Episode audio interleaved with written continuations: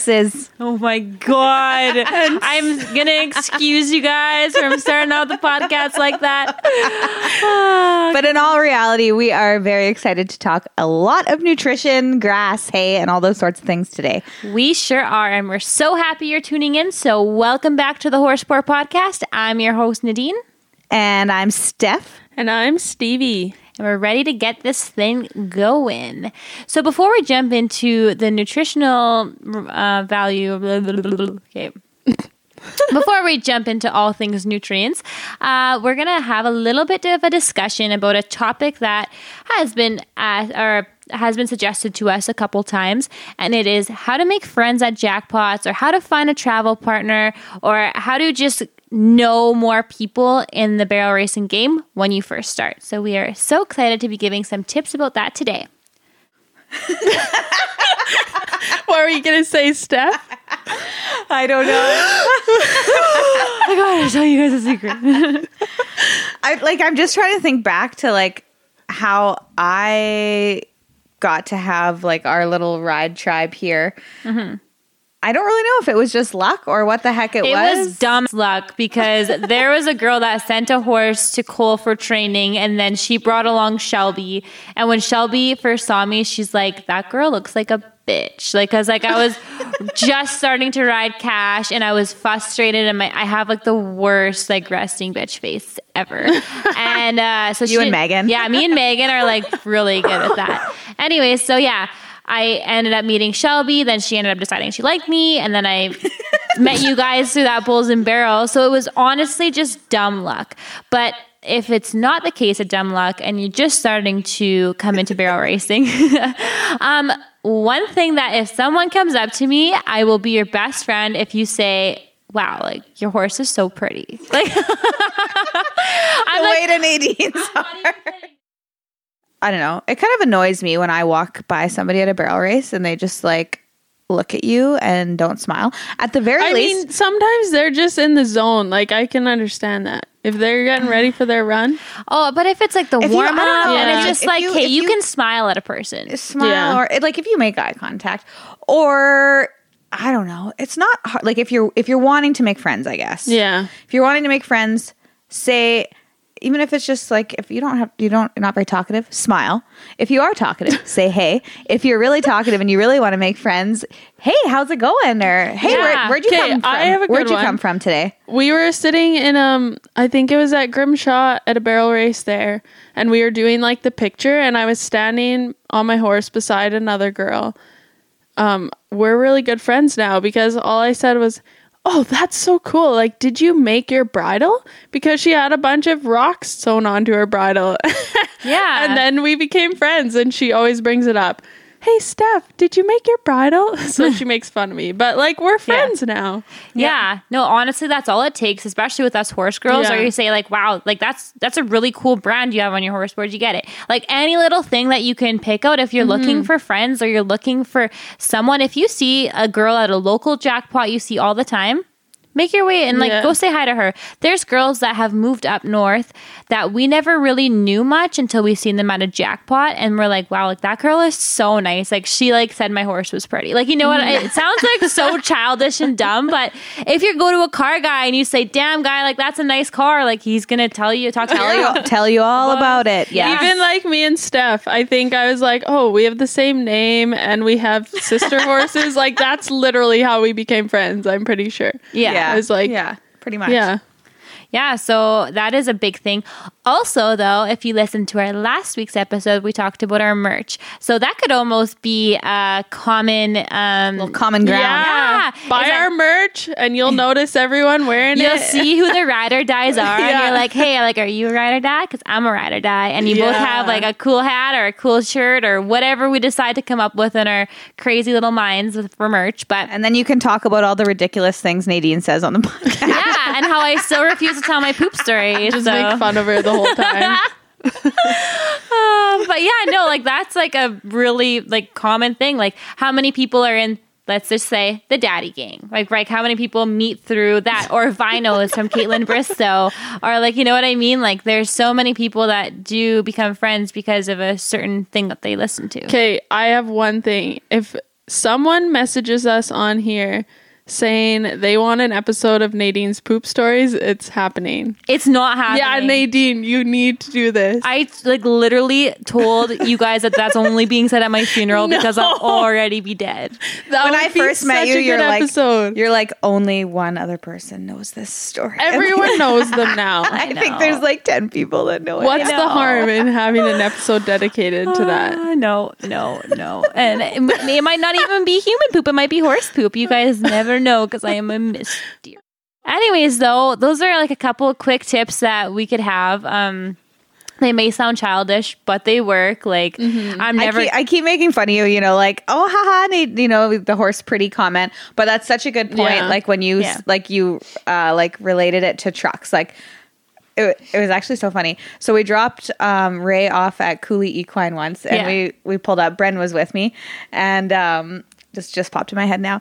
And then this other guy pulled up, and unlo- he was unloading horses, and he had like a very similar truck to ours, but it had like it was louder. You could tell it had been like deleted, and he's Yeah. like, "Oh, I wonder what he did to his truck." And like my husband's way more shy than I am. I'm like, go fucking ask him. Like he'll tell you. He'll tell you exact. He'll tell you exactly what he did to his truck. Yeah. And then he was like kind of nervous, but he did finally go ask him. And then he, they talked forever about Duramaxes and like the tires and the engine and the delete. Oh, yeah. But yeah, you just have to find that common ground. And horse girls love to talk about their horses. So I think, yeah, Yeah. that's a perfect it's segue. so is just yeah. asking or commenting on the horse, and you'll have yourself an easy conversation. Yeah. yeah like even people that are messaging me about Batty, like they write on my um on my posts about her or whatever, and I'm like, I could literally be this girl's best friend. Like it, it's just it's just because you're like if you think my horse is pretty, I think your horse is pretty too. Oh my. You're hilarious. But yeah. no, those are that's a couple things. Or say you're looking for travel partners. I bet you any money if you make a post out there, say, "Hey, what bitches live in Calgary that need a freaking travel partner?" There's gonna be one other Betty Barrel racer that will message you and be like, "You know what? Let's let's go together."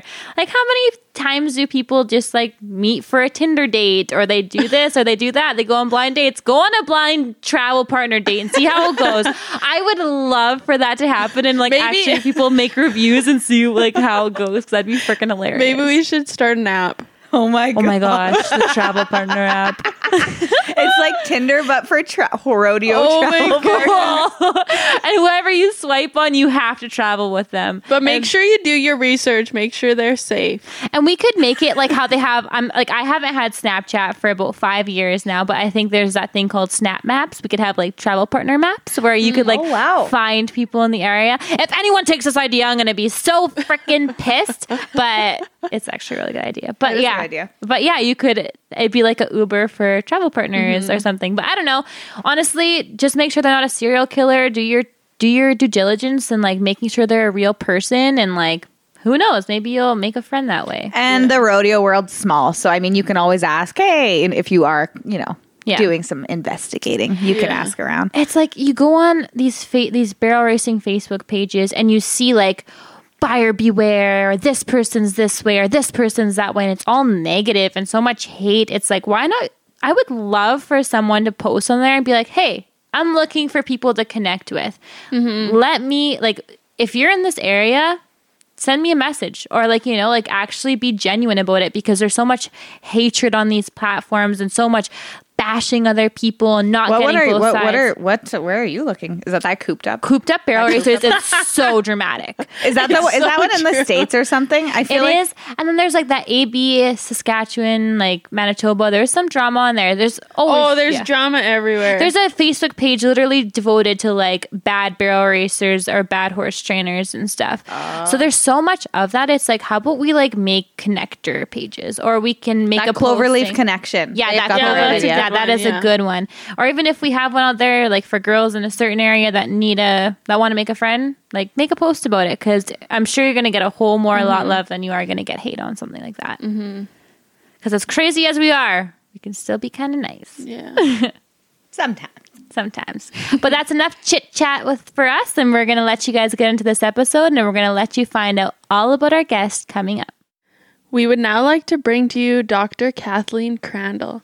She has earned her master's in science in equine nutrition and exercise physiology and a PhD in equine nutrition and reproduction from Virginia Polytechnic Institute and State University. Dr. Crandall has been superintendent of the Virginia Tech Middleburg Agricultural Research and Extension Center in Middleburg, Virginia, where she ran the Equine Research Center and the breeding program, which was home to over 100 thoroughbred horses. Dr. Kathleen Crandall has had so many work related accomplishments that we'd be sitting here forever if we named them all. But to know a little bit more about her, her and her husband have had a small breeding farm where they bred thoroughbreds, Arabians, and warm blood crosses. She has competed in endurance and competitive trail since 1989 and has a 100% completion rate to this date. Without further ado, we bring you Dr. Kathleen Crandall.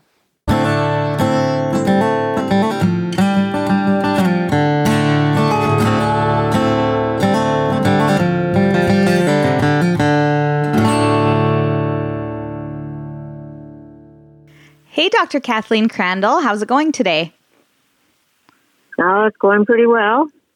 We're surviving our quarantine down here. Yeah. Yes, we know all about that up here too, unfortunately. But and where where exactly are you in the world? So I'm located in a small county in Virginia called Clarke County, which is pretty close to the horse country here in, in Virginia, Middleburg, Upperville area. Okay. And I'm in my home because we are required to stay home right now in the U.S. Are you able to still do some work from home at least, or are you getting really bored?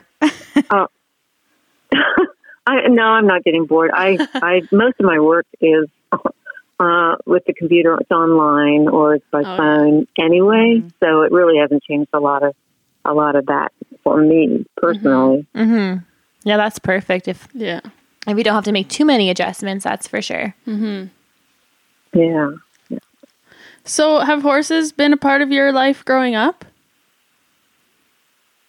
Um, yeah, I've always been drawn to horses. Uh, I was one of those like horse crazy little girls who was drawing horses and playing with her plastic horses, and um, I probably would have been playing with the stuffed horses like my girls um, if they had made them back in those days. Yeah. Those are more of a recent thing. yeah. Uh, yeah, just like anything horse, I, I was drawn to. Um, in my family, my father was a Navy pilot, so we moved about every three years. Oh wow. Yeah, so uh, I didn't have like a, a, a special place that I went to, but when um, when we were living in a place, if there was an opportunity to like to find a stable to ride at, then then I would do that. Um, And then I, you know, I took when I once I got into college, I took lessons there. I took through the college, and uh, even when I was studying abroad, I went to um, a year in the Netherlands, and so I took riding lessons there too. That'd be fun. And then I moved to Spain in my early in my tw- early twenties, and so um, when I was living there, I uh, I rode uh, quite frequently uh, at one of our local stables uh, in that area. Hmm. So um, I didn't really actually own my own horse until I was in my late twenties. okay. Okay. Uh, that was the first time I bought a horse. but uh, of course, they've been a been part of my big part of my life. Yeah. Uh, and then in my like early thirties, I actually late twenties, early thirties, I met my husband, and his family was a big, big time endurance riding family. Oh, Neat. so That's he- cool. That they got, yeah, they got me into the sport, and like uh, the whole family rode. Father, mother, and, and the three boys. They all competed. Okay. And so, uh, I since trail riding was always um, a particular passion of mine, Mhm. I, it was really a good fit for me because Yeah. to me it's just like mega trail riding. Yeah. yeah. Yeah. No kidding. So, yeah. So yeah. So then uh, I can. I think the first competition I did was like back in '89, 1989. and so I've ridden off and on and or competed off and on since then. Um, haven't been doing a lot of competing lately, uh, but um, you know, as we all get older, it hurts a little bit more. hmm uh, we also like it, my husband and I. We bred horses for several years. We had Arabians, we had thoroughbreds, warm bloods, and we did some crossing and stuff like that. Oh wow. Uh, and then it got to the point where we were starting to accumulate too many horses. we decided maybe it's yeah, maybe just time to stop. You know, and then once you stop, you know, it's hard to start again because then, well, anyway, you just you know it, it is. But I really do miss the babies. That was my favorite part of breeding. Oh Yeah. yeah, But, so uh, cute. Yeah, yeah. But uh, you know how that goes. So Yeah. that's kind of a short history of my life with horses. That's perfect. So, how did you get into equine nutrition? Can you take us through a timeline a timeline of your education? Oh yeah. So I so I studied animal science at Virginia Tech, and when I was an animal science student, I volunteered uh, at the horse farm there at the university, and I worked really closely with the professor of that program, who's Dr. Tom Meacham, and I did assist- I assisted in their research and like they had training programs and they had breeding programs and I also helped like when they had to collect donation horses, and then also, also with the rehoming of the donation horses. So it was just like we did a lot of work together. Uh, we were also he was in in this trail riding club, and I was a member in the club also. Um, so we did a lot of trail riding together.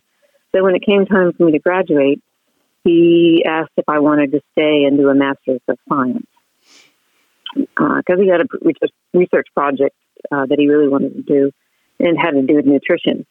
Um, at that time, I thought I wanted to uh, go into equine physical therapy, but uh, I really enjoyed working with this professor, so I thought, oh, no, I'll stay for a master's. And, but he said, uh, you may be interested in therapy, but you really need to study nutrition, he said, because when you graduate, you know, that's where the jobs are.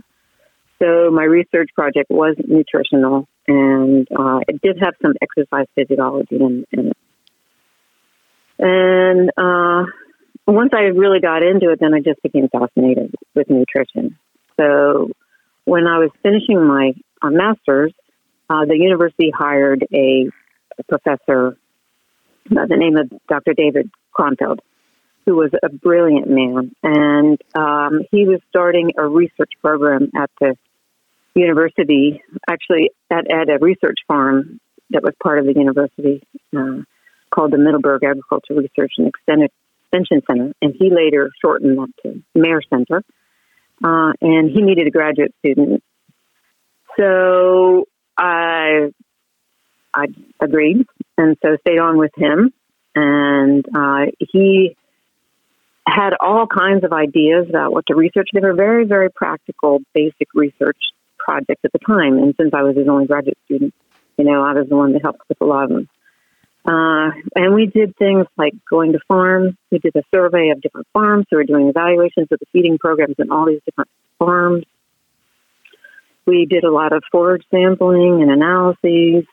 Um, we did diet evaluations. Uh, uh, we, we we did some formulating of feeds, balancing rations, measuring. We did measuring growth um, in young horses. Mean, we did all kinds of things, like looking at mineral deficiencies in forages.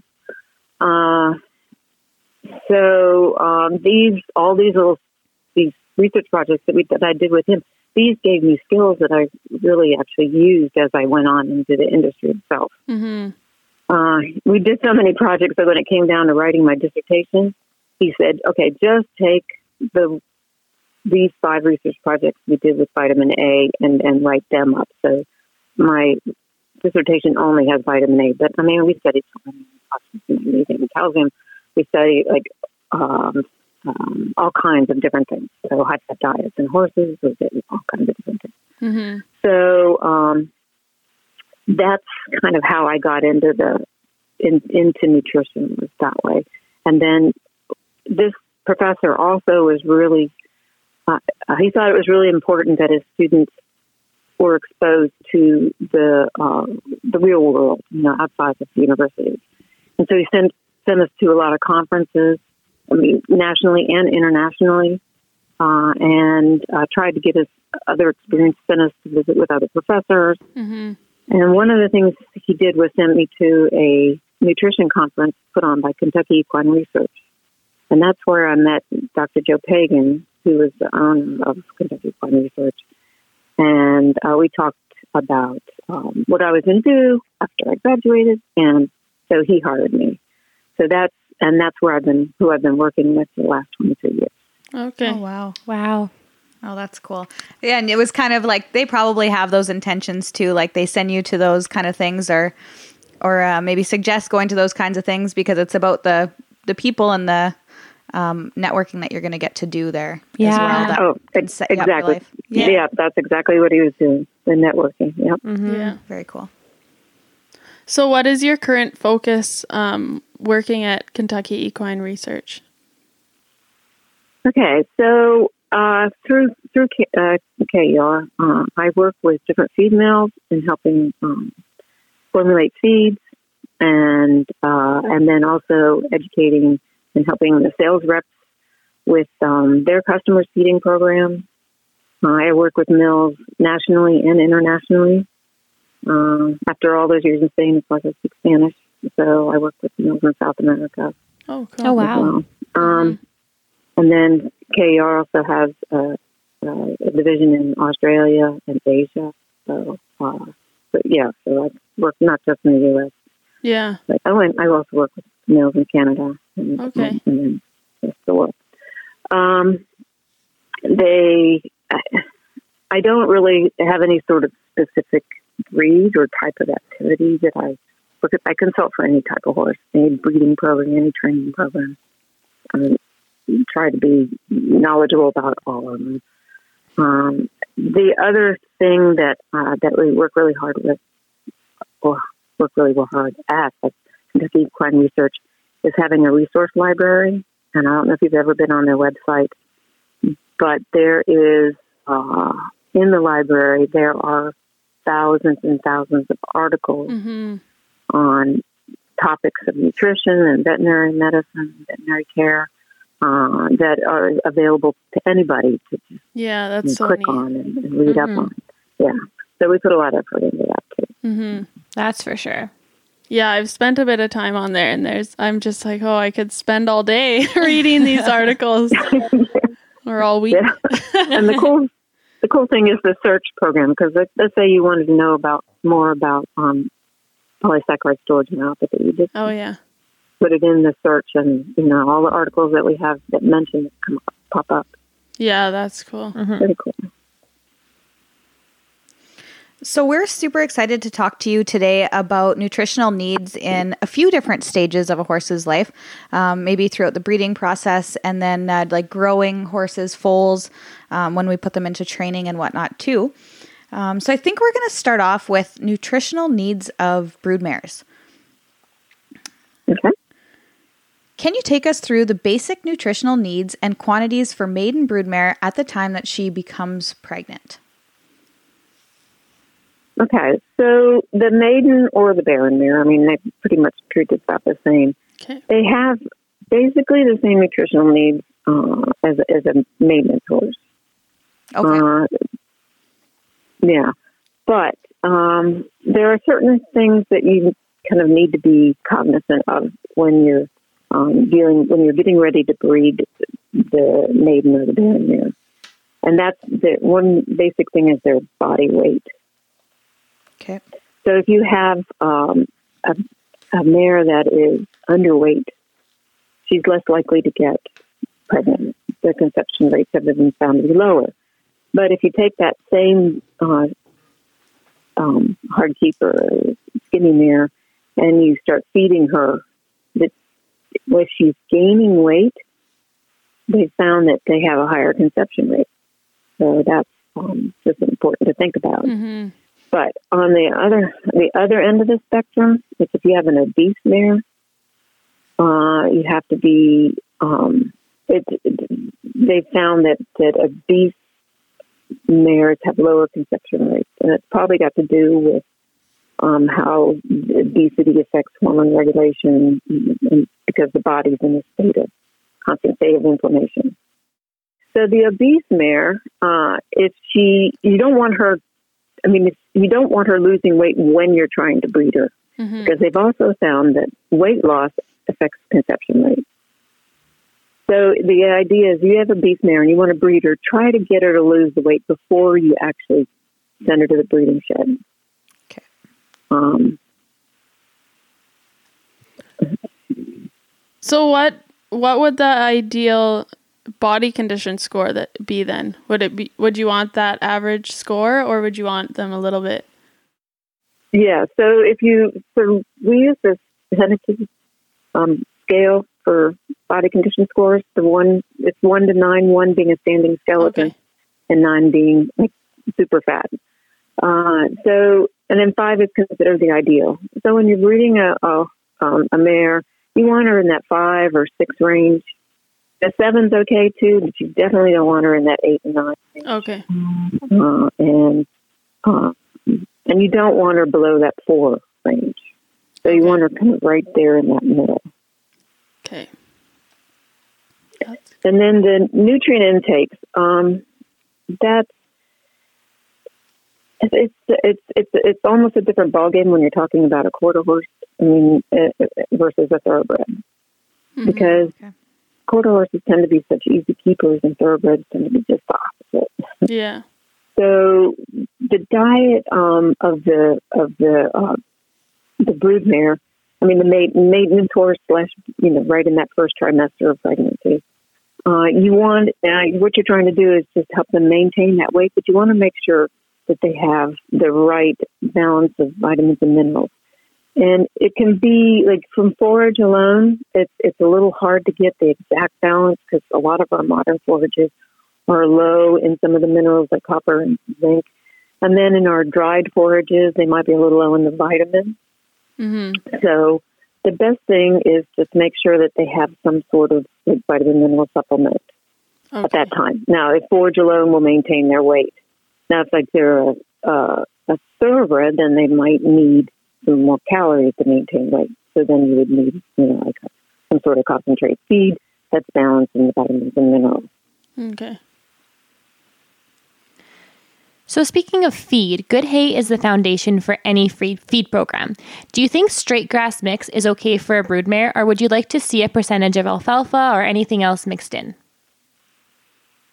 Um, so, I like, for a broodmare, I like um, a mixed, uh, some alfalfa and grass hay. Uh, they can do fine on just grass hay alone. Uh, it it may be uh, depending on the horse themselves. uh, when they get to late uh, gestation and then early lactation, if they're not able to maintain their weight, then yeah, you, adding in alfalfa is, is good um, to help bump up the calories. The uh, I, I'm not a big fan of pure alfalfa. I understand that there's parts of this country where that's all you can get. Mm-hmm. I mean, not and, and I'm sure Canada also there's parts where all you can get is alfalfa. Alfalfa is is uh, is is great if you, particularly if you have a horse that you have trouble getting weight on, but it tends to be a little too high in calories, a little too high in calcium, and a little too high in protein mm-hmm. for the average needs of a horse. That's kind of like I like a mixed alfalfa grass or just a straight, good quality straight grass. Okay. Which is there a like a mixed percentage that comes to mind, like for your grasses versus alfalfa? Uh, well, I, you know, I like it when maybe it's got twenty five percent alfalfa and seventy five, you know, up to fifty percent alfalfa. Cool. It doesn't really need to be any more alfalfa. So I heard that fescue is not very great for broodmares. Is that also true? Yes, that's true. Now it's not the grass itself; it is a, a an endophyte that grows in the grass or can infect the grass. It's kind of like a, a fungus. Um, okay. and it's actually within it, it, grows within the cells of the plant, hmm. and so that fungus can produce um, toxins which affect the the particularly the, the late gestation mare and the lactating mare. Okay. So uh, mares that are and what I've seen with with fescue is the farther south that the fescue is grown, the more likely you're to have problems, the more likely it's to be infected, and the more likely you are to have problems Hmm. with the mares. That's Um, interesting. And then it seems like the farther north. So maybe fescue grown, like where you guys are, may not be as toxic Mhm. to the brood mares as like um, mares here in Virginia. Okay. Okay. But Definitely. it'll cause signs. Yeah, yeah. What what you would see is toward um, the end of um, of gestation, they may not bag up. Uh, they may not produce any milk. Uh, they may have an extended, um, a prolonged gestation, so that you know, they may go 13 instead of, I mean, 12 months instead of 11 months. Um, they, uh, the foals, because they may be, because of the prolonged gestation, a lot of the foals are born large. Um, they they might be weak, uh, difficult in nursing. Uh, it, it can be really the the biggest problem is that milk. You know, if you don't have milk in, in the colostrum, Mhm. that's that's key for the you know the the um, newborn foal is to get enough colostrum, and if the mare doesn't have it, then it's a real problem. Yeah. That's definitely. Have you ever something to experienced any? Yeah. No, not No. personally. No. No. Yeah, and I mean, we have. I mean, Steph just got into breeding here a little bit ago, and so we haven't done too much with breeding yet. No, no, and no, like uh, not fescue hay that we're feeding. Yeah. Mostly around here, it's um, Timothy, and then ourselves, like we're farmers, so we did plant a field where, it, as seed, it was about twenty percent alfalfa, eighty percent Timothy. But we'll see how it actually came out of the ground this year. And then lots of just Yeah. grass mix. Yeah, Yeah. just grass, brome. Brome would be another big one Yeah. up here. Yeah. Timothy, brome, and From alfalfa. Uh, Orchard grass. There's orchard quite a bit grass up there? Yeah, I was gonna Yeah, say there's orchard grass up here too. Yeah, it makes a nice hay if you cut it young enough. Yeah.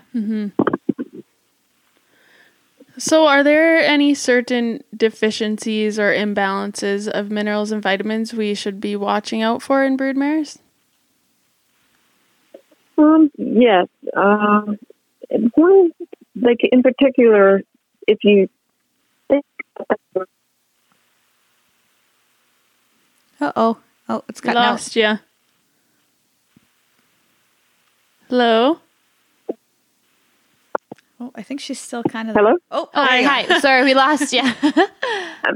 Oh, okay. I'm back now. Yep, Yeah. yeah. If you want to just start that explanation over again. Okay. Yeah. So the um, so the nutrient needs. So the things that are that are uh, that tend to be low in forages are things like copper and zinc, and then depending on where you are in, like on the continent, um, selenium, and uh, so those those are really all those minerals are really important um, in, in proper functioning and and the development of the fetus. So because you those are things that you should be really careful about. Now Mhm. there was some research done in um, in in New Zealand on copper because copper, New Zealand is notoriously low in copper, and uh, this is just an example of of how these nutrients might be important. So they had mares that were given copper when they were pregnant. Um, mares that were not given supplemental copper pregnant, and then when the foals were born, uh, half of the foals from each group was given copper and half, half wasn't. And then they looked at the rates of develop, developmental problems in the foals, so physitis and um, OCDs, osteochondrosis. And they found uh, that when the mares were not given copper when they were pregnant, they had higher incidences of the foals had higher incidences of of developmental orthopedic diseases. so Okay. physitis Wow. and the, those, yeah. And uh, it didn't matter what you gave the foal. Um, after you know, after, they still it, it's, the incidence still remained high. Yeah. So that just kind of shows you how important it is what you're feeding them there. mm-hmm. Mhm. Yeah. So, yeah. So, so the in when the foal is the fetus is developing in that last trimester of pregnancy, the the mare is giving that fetus stores of zinc and copper and manganese and calcium and phosphorus, and those the foal will use when he's born. Um, if he can't get enough from the milk, you know he's got these stores. So those need to be in the mare's diet because she'll give from herself, but they need to be. If she doesn't have enough, then she doesn't have enough to give. Mhm. So they need to be in her diet. So uh, the tradition with brood mares was to get them pregnant, throw them out in the field, not look at them until like right before they're getting ready to foal, and then oh yeah maybe we ought to feed this horse and then feed them and and then go on. But uh, my recommendations are to not just forget about that mare. I mean, make sure she has the right the right amount of you know those micro minerals and the macro minerals and the vitamins in the diet the whole way. Now, if you have an easy keeper mare, then you get those into her like with a mineral supplement or a ration balancer, and and you just don't need to throw a lot of extra calories at her. But uh, if she's a hard keeper, of course, then you're going to be giving her, a, you know, concentrate feed that has all those nutrients, you know, and the calories. Mhm. Um, so I didn't talk about a ration balancer, but I think it's a like a good a good tool in a feeding program. Okay. Okay. Did you want to talk about that at all? Sure. Yeah. Yeah, Yeah. Let's be- talk about a ration balancer. Yeah. Yeah. And maybe yeah, Okay. just just So- uh, explaining to everybody what it is. And what to look for? Okay, because so I I looked up online Hoffman Yeah, minerals Hoffman's that a lot of people use there. Yeah. Yeah, and that's a that seems like a really good mineral supplement. Okay. So that would do the job of what I'm trying to talk about, getting some balance into the diet. Yeah. Uh, now, um, in a lot of, but I didn't see that Hoffman's made what we would call a ration balancer. Mhm. And what it is is if you have a concentrate feed and you uh, you want the horse to only eat a little bit, like maybe half a kilo a day, a kilo a day, and not not more. You know, you want a small feeding rate. You have to concentrate the amount of mineral and vitamin in there more. Okay. Um, to, yeah, because if you if if you the typical feed might have a feeding rate of three kilos a day, mhm. And then but if you only want them to feed a half a kilo, so you're going to have to get the same amount of zinc and copper, for example, or selenium in one half a kilo versus that three kilos. You're going to have to just concentrate it more. So if you look at a ration balancer, you'll see. Um, let's just take copper for example. On a typical feed with a three kilo a day feeding rate, uh, you would have um, maybe forty or fifty or sixty parts per million of copper. But a ration balancer would have more like 250 or 200, you know, maybe maybe as high as 300, between 200 and 300 milligrams, because you're going to feed a lot less and you want just as much copper. Mhm. Okay. So the ration balancer is a good way to get the vitamins, and that it would hold true in the ration balancer for all the you know the minerals and vitamins. It's going to be higher higher fortification, and so and then it has a higher protein usually because it's most are made to be fed with grass hay, uh, and so the protein will be like thirty percent. But because you're feeding a small amount, you're not getting that much protein. Um, so you can get get by with an easy keeping mare. uh, Just like maybe the first trimester feeding her just that mineral, the supplement, mineral supplement, Okay. and then maybe the second semester she starts. You might you might want to switch her to a ration balancer, so half a kilo a day, and then work her up to a kilo a day um, by the time she's in the third trimester, and then that's all. That that would supply her needs all the way through pregnancy. Now that I'm talking about the easy keeper. Um, Mhm. And then when she foals, you can, if she needs more calories, then you can give her a conventional feed that's formulated for the brood mares and growing horses. Um, or you can keep her on the ration balancer and then just pump it up to like a kilo and a half a day. Okay. Uh, if you have a mare that's not an easy keeper, then you just would go with a conventional feed that's formulated for for um, the brood mare. So that she gets that proper balance of the vitamins, mineral. And then if you're feeding their recommended feeding rate, she'll be getting what she needs. Mm-hmm. Now, if you have the mare that's somewhere in between, she doesn't need three kilos a day, but she needs more than half a kilo. Then you can get that that feed that's recommended to get three kilos a day and give her like the two. Maybe she just needs two kilos a day or a kilo and a half a day. Um, give that to her and then top it off with the, your vitamin mineral supplement Okay. know, a complicated system, but that's that's the way that you can assure that the mare is getting enough copper in the diet, and you know, getting mm-hmm. enough zinc, getting enough magnesium, all those things that would be important for healthy growth in the foal. Okay, so I have a question.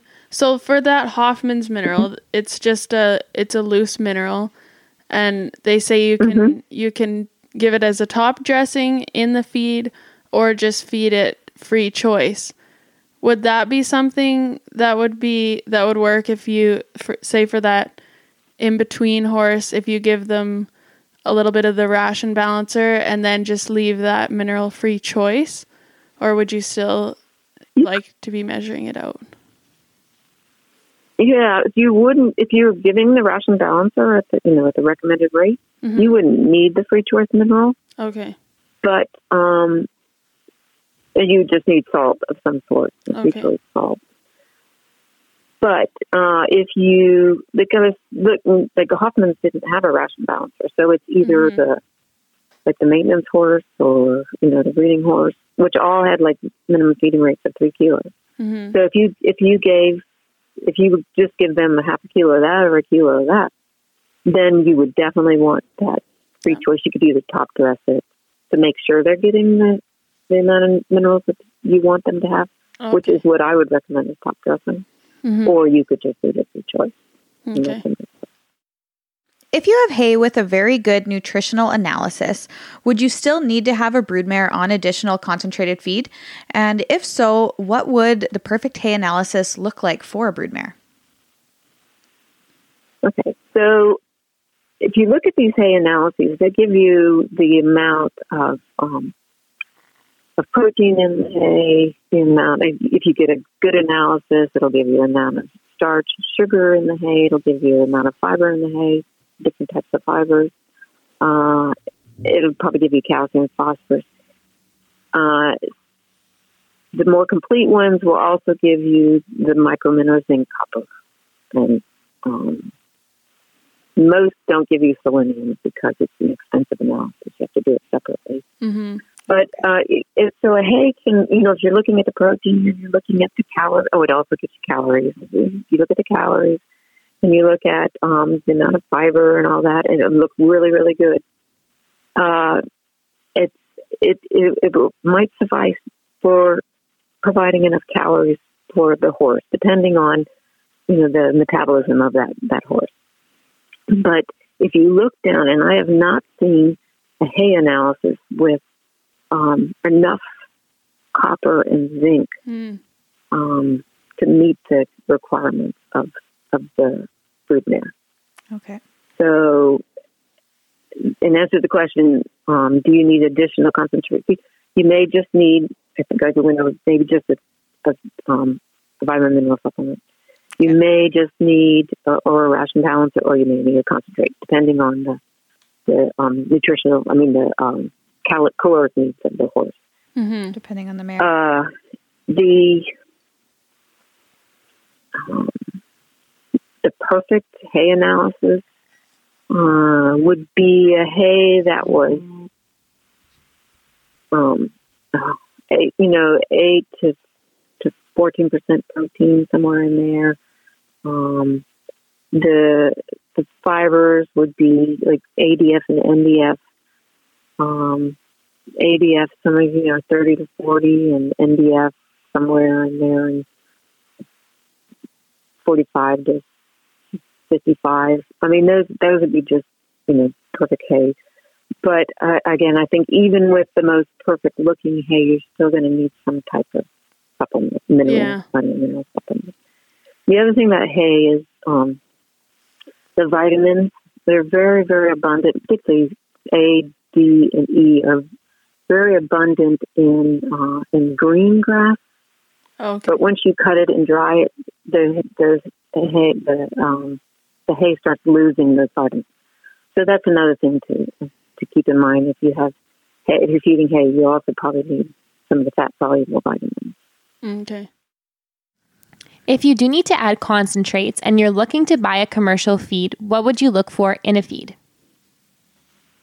in the feed. Okay, so I would look. I mean, every feed manufacturer has uh, has one that's designed for broodmares, um, or or you know the, the requirements in a brood broodmare feed or the the formulation in the brood- broodmare feed is about the same as that for like a yearling growing horse feed. So it's really similar.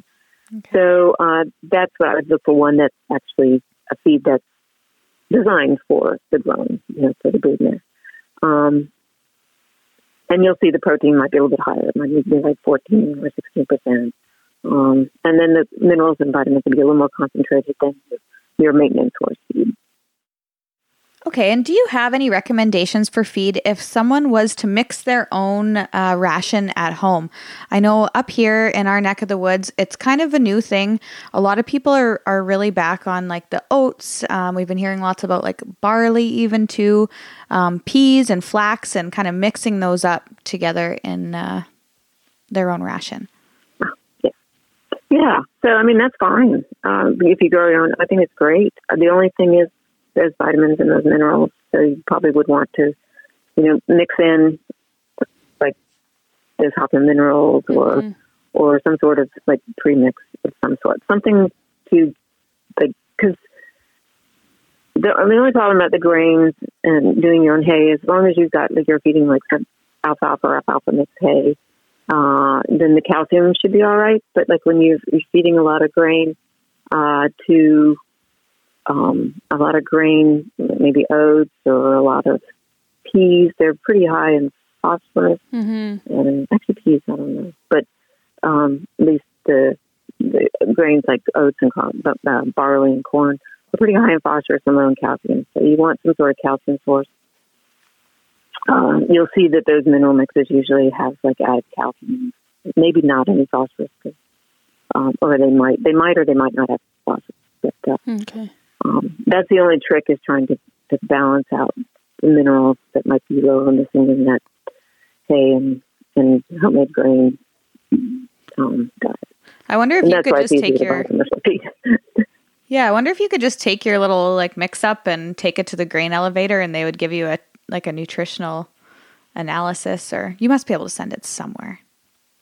yeah, you can send your grain mixes off to, and I don't know about Canada, but our extension service um, usually can recommend where you can get a, an, an analysis. There's uh, labs all over the country that can do an analysis. They'll do hay analysis, but they'll also do grain analysis. They will, So yeah. if you made your mix up and then send a sample off to them, they could tell you what it was missing. Okay, that's cool. Yeah, I typically like I feed oats myself, but then I also feed make sure I feed alfalfa pellets to balance out like the calcium phosphorus ratio. There you go. Yeah, that works well. Do any of these needs change as their pregnancy progresses in regards to the vitamins and minerals or is it just increasing the calories? Uh, well, the requirements actually do increase. Um, they do gradually increase with pregnancy. So the some of these mineral requirements will be higher in the and um, in the late gestation. So, but usually they they say that as you, if you're increasing the amount of feed, then you're also increasing the Okay. intake of these. You know, so it usually kind of balances out that way. Yeah, that makes it simple. We're moving through the stages of the mare's pregnancy. So now, say the mare has had a foal. She's nursing that foal, and we know her nutritional needs are high uh, just for that. But what about, say, a person wants to go breed that mare back on foal heat? So not only is she trying to uh, nurse a foal, but she's also trying to um, con- conceive. again. Yeah. and uh, is, Yeah. is the nutritional requirements bumped up even yet again at this stage? Okay, so by the time once you fold, you're probably going to bump, up- bump up her intake or nutrition anyway. I mean, you probably are now feeding her, uh, you know, four kilos of, you know, three to four kilos of of, uh, of a feed. So the um, she's probably on a pretty high plane of nutrition anyway. Already. Now, um, when if you're trying to breed her back, if you think back about the nutrient requirements of the mare when she's like the barren or the maiden mare, they really aren't that different than the maintenance horse. So there, there's so the mare that's being bred back um, on her foal heat doesn't really have any higher, I mean, higher requirements than the regular, than the mare. But uh, it's already being, t- it's probably already being taken care of with, Okay. with the increase in feed that she's been getting. Okay.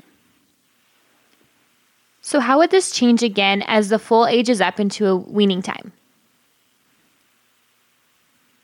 Okay, so the if you looked at the milk quality um, that a mare produces, it seems to increase in quality up to about three months, and then then it um, then it decreases in quality after those three months. So the the mare's requirements on those first three months of lactation are probably the highest of any sort of type of horse. It's even a high performance horse Okay. uh, First three months. because they're trying to make all that milk. Yeah. Yeah. Um, but about three months, you know, by this time the foal is getting a good percentage of its diet. I mean, they're they're eating grass and they're nibbling on on grain, and so they're getting a, a good portion of their diet.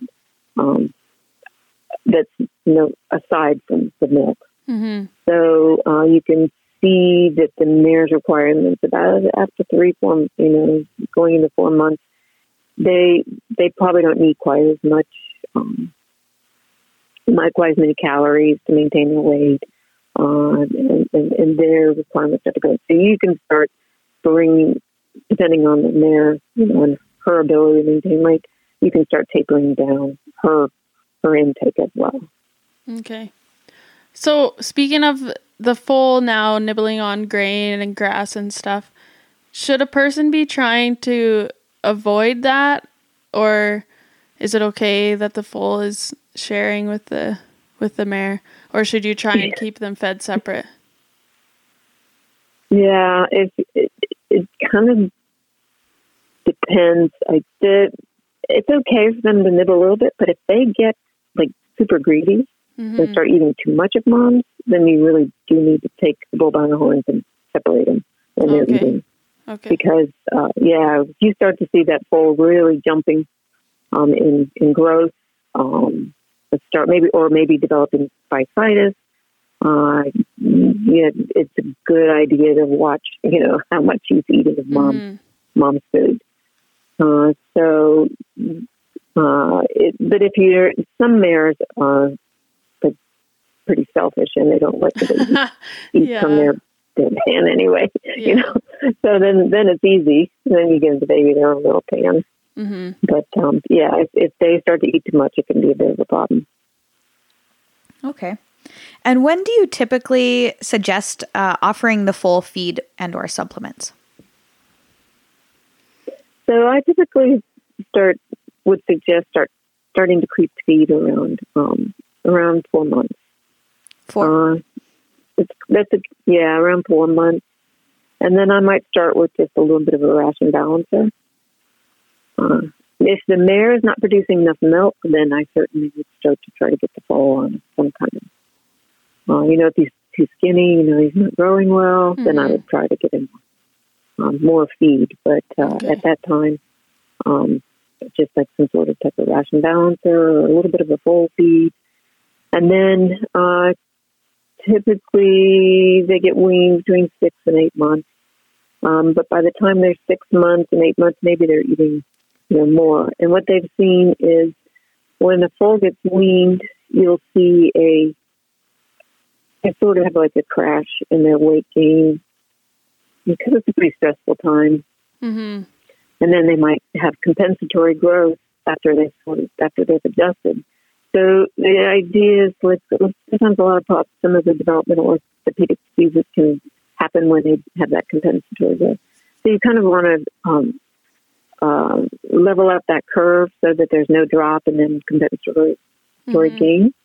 And you can do that by having the foal, you know, already on uh, um, on a concentrate feed, you know, and then uh, so when they get weaned, they're accustomed to the con- concentrate, eating the concentrate feed, and so you don't get, you know, they don't. They maintain caloric intake, and so you Mhm. probably wouldn't have a better drop in weight. Yeah, that makes sense. Mm, yeah, that does. So for mares and foals out on a mixed grass pasture, what do you recommend? Any concentrates or just salt and mineral? Uh, the it kind of depends on the breed. Yeah, that's Um, true. I like, yeah. So, like, if the, thoroughbreds, you're you're going to be throwing the they're even on the best of grass pastures. You're going to be throwing the grain to them just to get them to maintain their weight. Yeah. And the mare. Okay. Um, so uh, yes, in those those cases, yes, you certainly probably you certainly would want to be supplementing with with a good uh, good feed. Okay. The but then if you have like our Arabians are pretty easy keepers, so they uh they those broodmares. I mean, when they were on good grass, they were getting a ration balancer, and that was doing it for them. I mean, that was enough. That's all you need. Mm-hmm. So you know that may be what it, all it takes is some sort of ration balancer. Uh, you could go with just a mineral salt if they're maintaining weight, but the thing is, I don't think you could get the intakes in the foal, and then also it wouldn't. I mean, I think you want to start feed, feeding the foal at some point Mm-hmm. um, before you wean them, just so that you can help smooth out that Help. transition. Yeah, for between- sure. Yeah, so even if they were okay, you'd still want to be putting them on that feed. Yeah. So once a foal is weaned, um, what would their nutritional requirements be then once they're off milk? Yeah. So then now, you know, they're not getting any help from, from the milk. And so they have to get all of the, their requirements from whatever you're feeding them. Um, they are, they have higher requirements for most of the nutrients because they are, now they're building body tissues. You know, they're building bone, they're building muscle, they're building, you know, they're creating new body, so to speak. Uh, so those, so they'll need more of the copper and zinc, and they'll need more calcium and phosphorus, and they need more protein. Uh, so I is like again, depending on the breed, um, most foals do well with just some sort of foal feed. I mean, a concentrate feed that's designed for, for foals.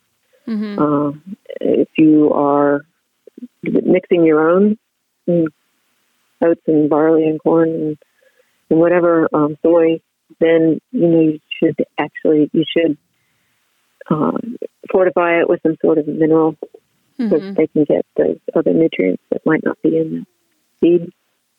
I do like alfalfa mix hay in particular for these young growing horses because Okay. it's higher in protein.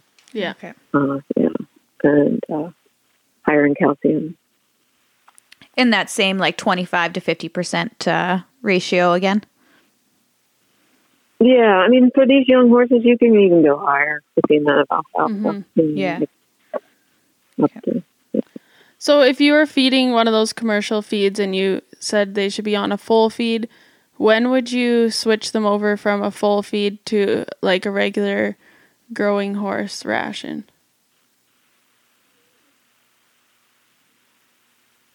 So they have so different. There's different kinds of foal feeds. So there's some foal feeds that are designed to be a creep feed and actually has milk products in it. There's Okay. Milk protein in there.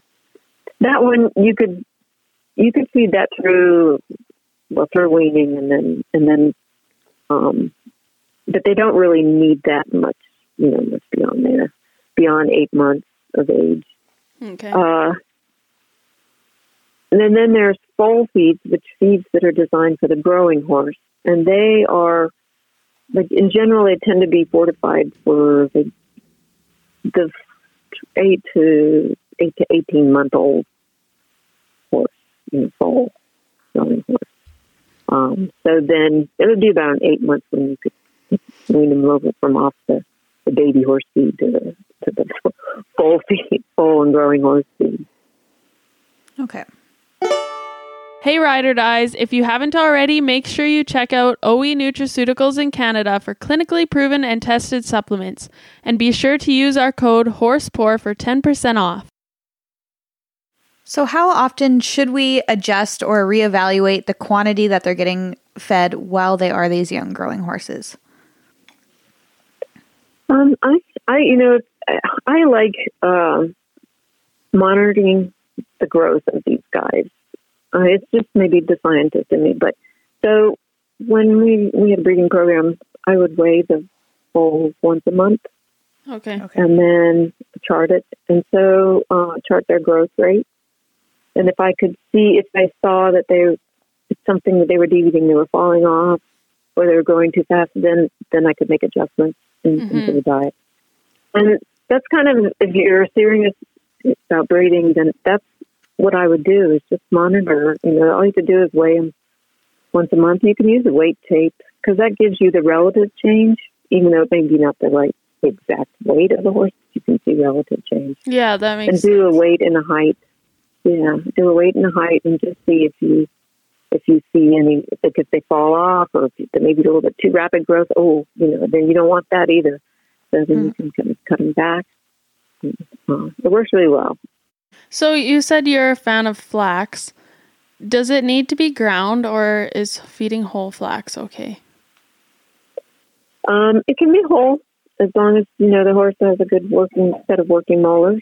Okay. They can they can grind it pretty well, uh, and uh, you see, you may see some flax coming out the other end in their piles, but um, usually they, they can do pretty well. I don't. Uh, it, technically, you can grind it, but you should grind it right before feeding, uh, and not leave like ground flax laying around Mhm. um, exposed to air, because there's some um, cyanogenic glycosides in there that might start producing cyanide, and so you don't want that to build up. But yeah. um, wow. you can buy ground flax like already in the market. That's usually been stabilized, so you don't have to worry about that. But if you're if you have whole flax seeds, I would just feed them whole. Yeah. bother. Okay. Perfect. I know we've had lots of listeners wanting to know about that. Mm-hmm. Yeah. And it's a popular. Yeah, and if you're going to grind it, grind that's great, but just don't leave it sitting around. You know, don't Yeah. grind for the week. Okay. You know, feed it. You know, grind. You know, feed it within 24 hours. You know, grind it. And I guess if you wanted to get get it into those harder keepers or maybe like the the babies um, to give them a little bit extra uh, fat, you might want to grind it for those particular horses because they might not have their teeth yeah, working 100%. particularly the babies because they don't. yeah, they don't have the best working molars. yeah. yeah. that's, yeah. So while we're focusing on feeding the growing horse to ensure they're getting enough nutrition, what should we be watching out for so we do not overfeed certain nutrients and cause developmental issues? Okay, so you just want to watch that they're um, not growing too fast, because that the rapid growth, and or, or that they get too fat. So uh, um, overweight and rapid growth increase the, the risk of developmental orthopedic disease. Okay. Uh, you should watch, like, you should watch that they're not getting upright and they're particularly in their tendons. So um, that would be an indication they're growing too fast and there's really time to cut back on the calories. Uh, um, contracted tendons are bear once you have to deal with them. Um, they also, if you think about the amount of weight that they have, like if they're too fat, then that's a lot of extra weight on those joints. Mm-hmm. Um, so it's not, you know, it's not that that healthy for them to be carrying all that extra. So those are the main things, just like making sure they're not growing too fast and uh, not getting too heavy. Okay. So is there like well, the other thing is if they're if they're not growing on the other the other extremes, they're not growing. You need to take a yeah. good, you know, good look at them. Yeah. Okay. Um so when if you're charting your foal's weight, is there a certain percentage you should be looking for for growth per month, or is it kind of dependent on the horse? Yeah. So it okay. So like if I was looking at pounds per day, the average daily gain, it's going to be different for the- six month old. You know, the four month old might be two pounds a day, and and of course, the, uh, the final adult weight of the horse. Um, but what it is is you'll if you see the curve, it's not a straight line. It's like I don't know. Uh, it's a, a, how do you explain the curve? It's um, so like they might be gaining two two pounds a day when they're four months, six five months old, but only a pound a day when they're um, they're twelve months old. Mm. So you, so the curve kind of it's pretty steep. It's in the early stages, and then the older they get, the more it levels off. Okay. I don't know how, how to explain that, but Yeah. um, so we have uh, there's the Kentucky Equine Research has a um, a program that for um, monitoring growth, and it has uh, growth curves already in there, so you can compare your foal's growth curve to a standard growth curve Oh, cool. and the standard is made from thousands and thousands of weight of of, of foals, um, like averaged out. Mhm. So that would be your standard. So you could see years comparatively. But what you want to just make sure is happening with the weight is like it's not. It's kind of steady. So maybe if they're going from two pounds a day to one and a half pound a day to one pound a day, but as long as they don't go, okay, this month we did two pounds a day, and then the next month we gained half a pound a day, and then the next month we gained three pounds a day. You know, because if it's doing something like that, Yeah. then then there's something not quite yeah, right. Okay. That was your main um like developmental issue is just either too big or too small. Was there anything else that came to mind that we can affect or cause by overdoing it nutritionally? In the young Uh, yeah. Um, okay. So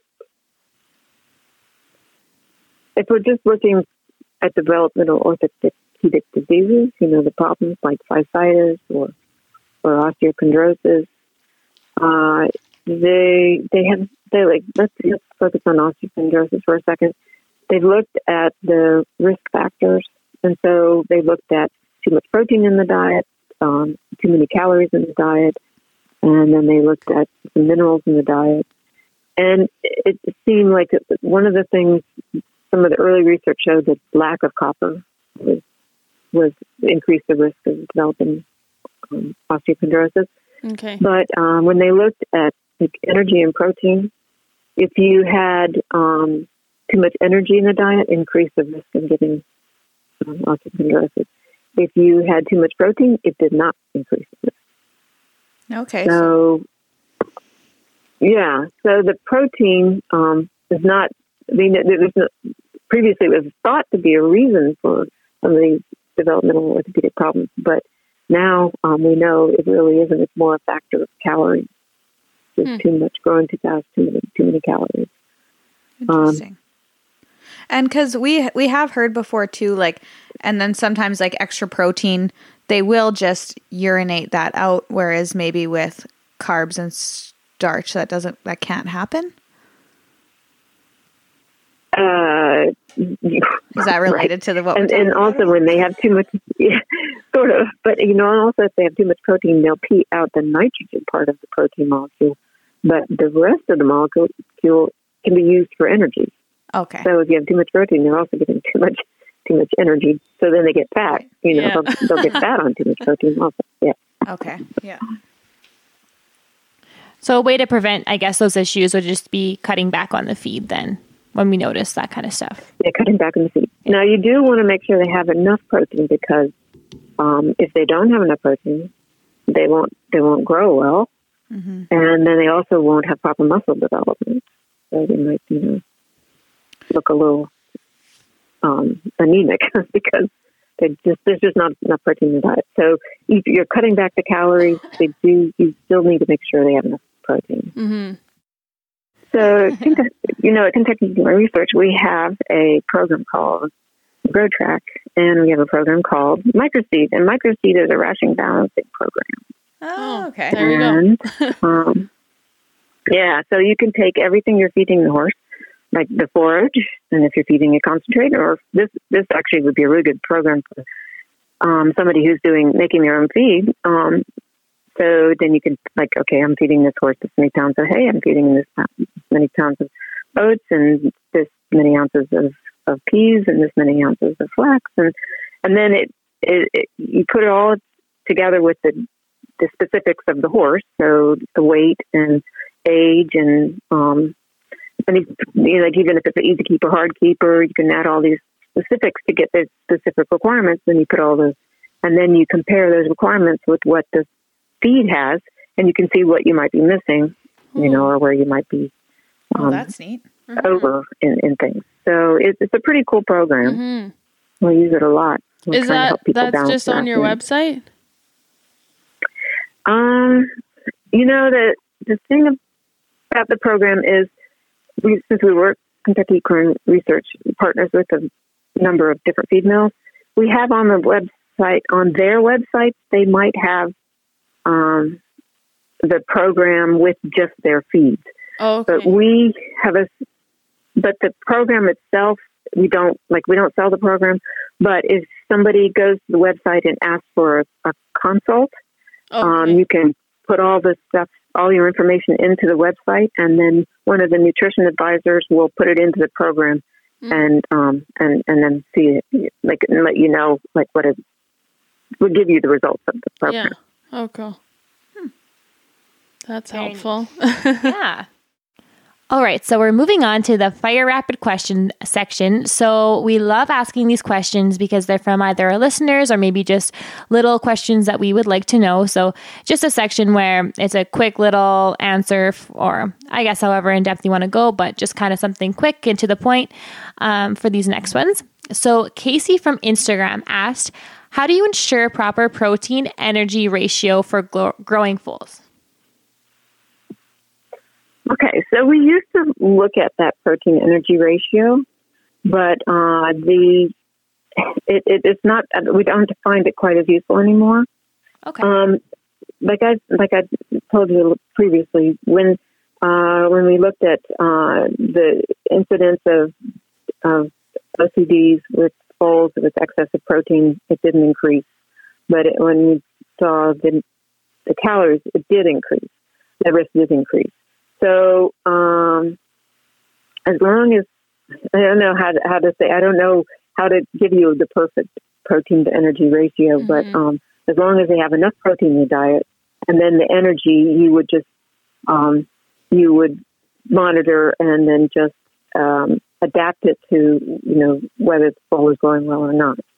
okay. So you, you can just support healthy growth and not excessive growth and, and Mhm. not undergrowth. I know it's not a very good answer. No, that's Oh, that's, that's that's great. great. That's great. What are the benefits of beet pulp and when might you utilize them in a horse's diet?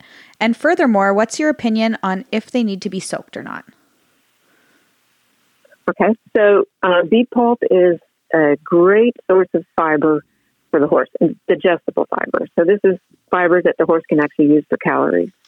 And so I would use it when I'm trying to get uh, more calories into the horse in the form of fiber. So uh, the other thing that I like to use beet pulp for is to sneak water into horse. And that goes to your question of whether it should be soaked. Hmm. Now, you can always mix in a little bit of beet pulp into a con- and concentrate beet dry, and you might be all right. But I really prefer soaking beet pulp because I think horses eat it better soaked. Uh, and then I, I also use it as a way to sneak some water into them. Mhm. In the wintertime, when you're just worried they're not drinking enough water, it's, it's, it's one way to really um, make sure they're getting more water because uh, cause once you soak it, it it just uh, expands and just soaks up a ton of water. I mean, if you've ever have you ever used it you know and, and just add water and you're like, oh, I think I need more add water, more water. Yeah, oh, exactly. Nope, more water.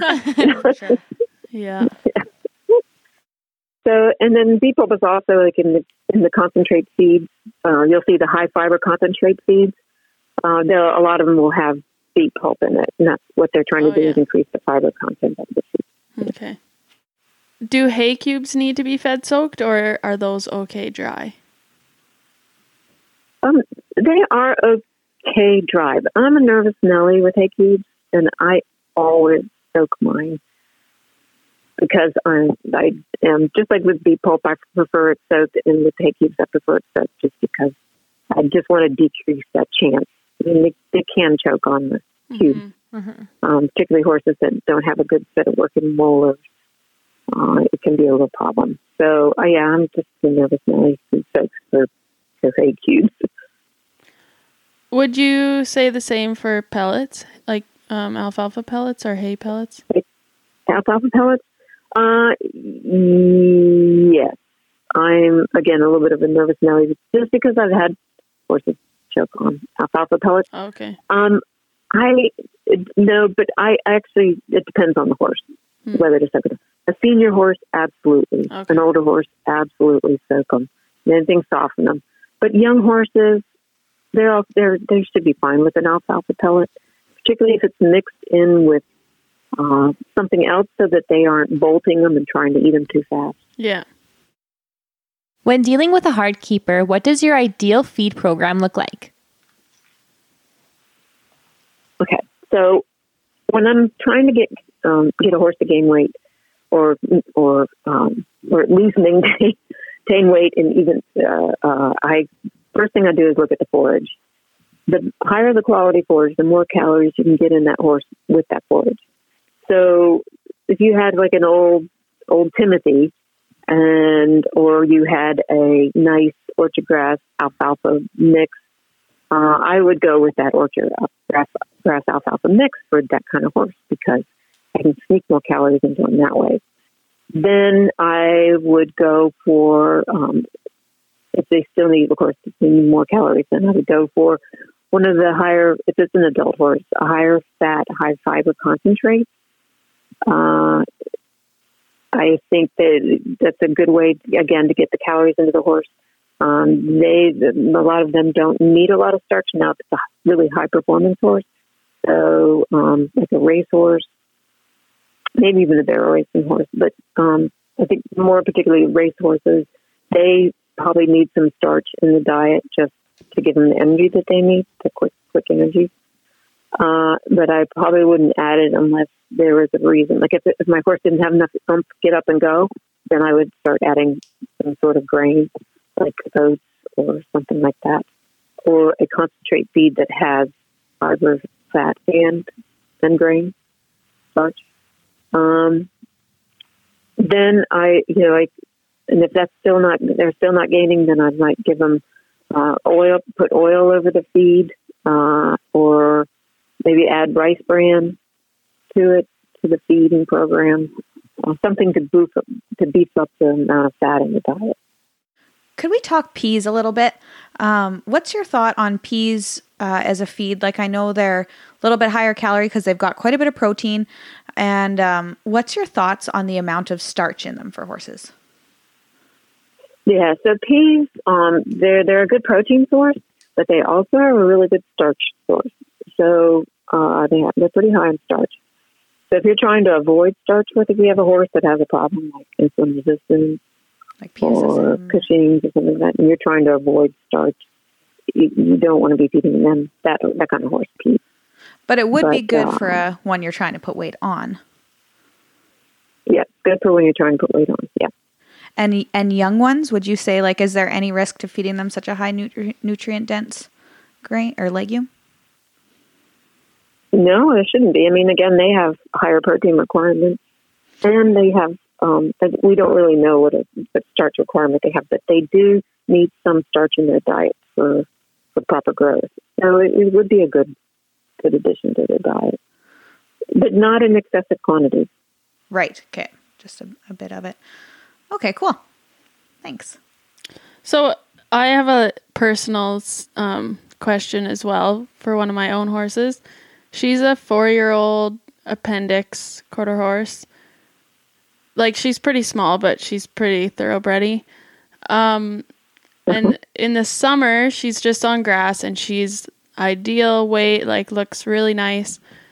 But in the winter, she's on hay, just a mixed grass hay right now, and she's on oats and peas and alfalfa pellets, a little bit of flax. Um, but she just like she she's pretty good. She you, you can see her ribs a little bit, and then her butt, like you know how it's normally just that nice curve, but in the winter she's it's kind of more in a V shape, like not extreme, but it's just not Mm. how I'd like Yeah. her. Is Yeah. this does she need more protein or what should I be? Upping Yeah, that's a that's a poss- you know it's a it's a possibility. You said it's a mixed grass hay, yeah. so it's just grass, not mixed with alfalfa, or it is. There's like a little. Some of the hay has a little bit of alfalfa, but not not Old, that much. probably like it was there Yeah. 20 years Yeah. ago or something. Yeah. Yeah, so she might be a good pea candidate. Okay. She oh she is on a little bit Yeah. of peas, but maybe I just need to up it. Bump them up a little. Mm-hmm. Yeah. Yeah, maybe up it a little bit more. Okay. Yeah, and she gets a vitamin mineral supplement. Yeah, yeah, oh yeah. She has a she's getting the Hoffman's mineral every day. of day. Okay. Yeah. This one. Yeah. Yeah. And then I don't know if beet pulp is, is how abundant it is in where you are, but I don't don't you grow sugar beets? Yeah, we have Okay. beet beet pulp available here. And it's affordable is the thing too. Yeah. Yeah. Yeah. mhm. So that Yeah, might be that's something to add. option. Okay. add some beet pulp. Yeah. Perfect. But the pea, you know, when you said that she's losing condition over hindquarters, the peas would be the first thing I think. Okay. I've noticed like I don't my horses don't get a ton of peas, but I've noticed they look really good since since starting them like top line and muscle wise like her my performance horse her vet like the vet even commented like wow like what have you been doing with her this year but there is um there's like a little bit of kickback from the performance world it seems like just from the starch in them so I wanted to I wanted to quiz you about that too Interesting what the insulin Yeah. uh, resist or what is it? Insulin. Uh, like the PSSM and stuff Insulin resistance. yeah, yeah, yeah. That's very interesting. That or a horse that founders too would they be Yeah. higher risk Yeah. Yeah. Laminitic type. Yeah. You you just you don't want to be giving them Mm-hmm. Them peas. And like how many how much are you start- feeding for peas? Uh, my older broodmare that I'm trying to put weight on, she's getting three cups of peas, but she's also getting oats, flax, beet pulp. See, and that's what I give mine. But and like cups, yeah. last year in the winter, she did a lot better, but the hay was a lot better. it was tough this winter. Yeah, The and my the summer. Yeah, the summer. Was and tough. my hay last year was probably a, it was a grass but mixed with red clover. And cut at the right time. Yes, so it was way nicer. Mm-hmm. Yeah. Yeah, so you can see the, the importance of a good quality, the quality of mm-hmm. the forage Yeah. from one year to the next. I mean, it's that's probably the only thing that's been that's really different than different in our diet, yeah, and it's not doing as good a job maintaining weight. yeah, because I mm-hmm. think I hardly fed. I didn't have to feed near as much ration as I am now. We had um, so at the when I was uh, superintendent of the MARE Center, um, they we had over 100 thoroughbreds in the breeding program, How- and we had a drought one one year. And these mares, they could maintain. They're all again also being thoroughbreds. They were maintaining on pasture, and we had tons of grass normally, um, and they maintain on pasture well with just. Uh, I think we fed them. It was probably close to maybe five kilos a day of, of a concentrate. Uh, and uh, that one year that we had a drought, we had the skinniest mares, uh, skinnier mares than we'd ever had, and we were feeding almost double of the Oh, amount wow. of feed. And it was all just, yeah, it was all just because the the forage had changed that much. I mean, there just wasn't as much grass, and it wasn't as good. The environment. Yeah, it makes a big difference if you can find some good, good forage for sure. Yeah. Yeah, yeah.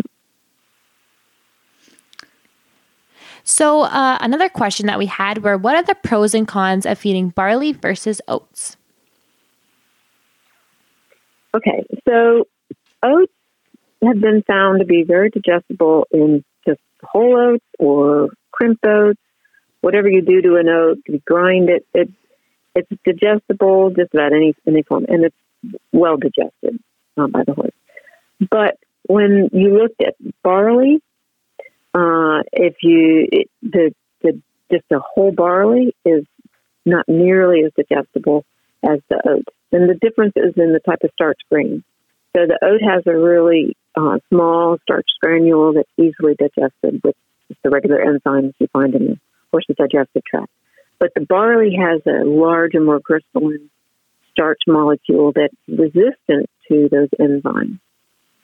So, what we recommend with barley, if you're going to feed barley, it should be heat treated in some way. Because when you heat the starch molecules, they it changes the, their nature, and so they become more easily digested by the horse. So, what about So- like a steam barley then? Um, yeah, so steamrolled barley. I mean, if you're going to feed barley, I would I would recommend steamrolled.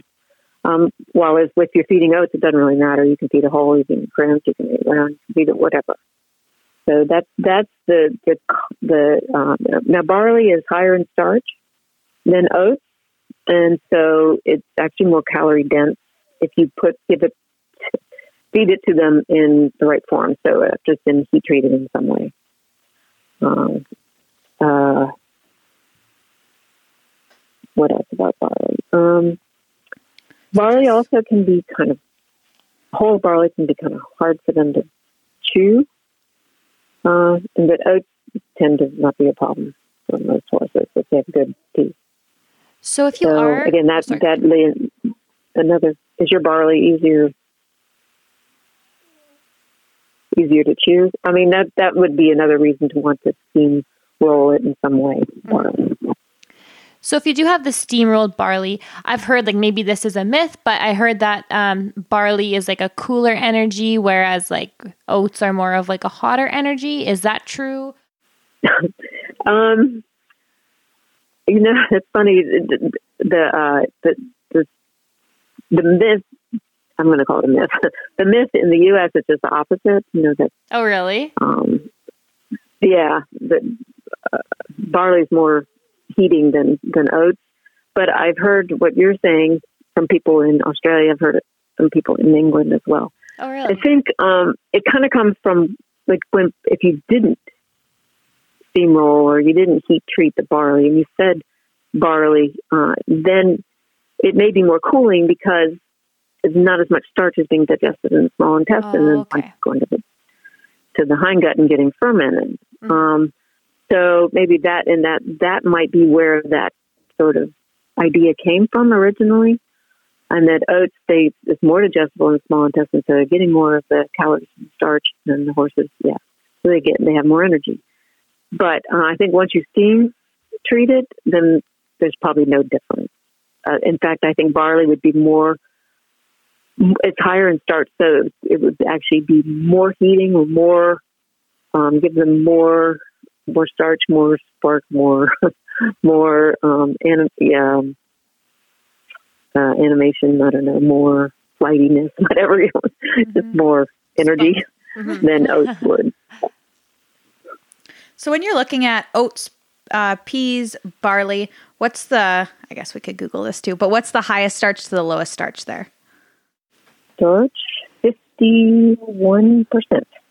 Oh, okay. So, like oats are right around, you know, around 40, 40 between 40 and 45 in starch. Peas at average of 51%. And then barley averages, um, I think it's closer to 60. Oh, So starch wise, peas would be right in between. in between. Okay, interesting. Yeah. But again, the starch and peas is pretty. It's very available to the for digestion in the small intestine. Um, unlike the starch in the barley. Yeah, barley at sixty percent. And steamrolling barley, like that's not the same as just like running it through like milling it or rolling it with a rolling machine. Like steamrolling, you're actually you have to uh, imply some heat. You get the heat. See, the only effect that the only thing that affects the digestibility of starch is the heat, That heat treatment. the interaction with heat. Hmm. So if you're just like milling, yeah, if you're just running it through a crimper or a roller, that doesn't do. That just breaks open the grain. So um, that doesn't change the starch itself. Okay, good to know. So what we found is that with barley, just rolled but not steam rolled or whole, um, then you're going to get a lot of the starch leaving the small intestine un, un, undigested and going into the large intestine and fermenting. So the total tract digestibility is still still pretty high, but when you get um, starch, a lot of starch in the hind in the hindgut, the large intestine, then you start affecting the pH, and that can have its effects on on the, the proper functioning of that part of the digestive tract when it comes to um, digesting forages, and that's where most of your the fibers being digested is in that part of the digestive tract. So uh, I wouldn't feed a lot of uh, a whole lot of barley without uh, heat treating it. in some way. Mm-hmm. Okay, perfect. So, But when you're talking, if you're feeding like a half a kilo of barley versus like three kilos of barley, I mean, there's a huge, there's a huge difference. oh so, yeah, oh, for you know, sure. a little bit of barley is, okay, is fine. It's Yeah. not Yeah. a problem. oh yeah. It's just when you're feeding a large amount. Trying to make that your main source, you got to be Yeah. smart about it. Yeah, oh for sure. Um. All right, so we like to uh, save a little quick tip for everybody, and just to carry forward to even promote this podcast down the road too. If you were going to leave um, our listeners with one piece of nutritional advice today, uh, what would that be? Okay. Um, so that your your horse can actually tell you if your nutrition's right. I mean, if they're losing weight or gaining weight, you know, then you got to you need to fix it. If they're losing muscle tissue, you need to fix something. Um, if their hair is really really rough, there's something wrong. You know, there's something missing. Um, uh, so they they just looking at your horse can tell you generally, you know, if if something's wrong with your feeding program. So that would be my tip of advice. Is just watch, you know, keep an eye on your horse. Look at your horse. Don't just take for granted everything is just right. Hey, and and one last thing, where where can our listeners find you online if they'd like to hear a little bit more about the work that you've done or uh, reach out to you? Yeah, so at KER.com is the website from Kentucky Equine Research. And again, I'm so I'm on there, uh, uh, the staff, but also you can, there's all those articles I was talking about that you can search for any kind of topic on nutrition that you want to and find out information that might be helpful. So that's where I would recommend going, KER.com. So thank you so much for coming on our podcast. It means the world to us that you took time out of your busy schedule to answer our questions that all of our horses might go through and our listeners as well. Um, so yeah, thank you so much. And we will let you end off our podcast by saying what we love to tell our listeners. Get rich or ride trying.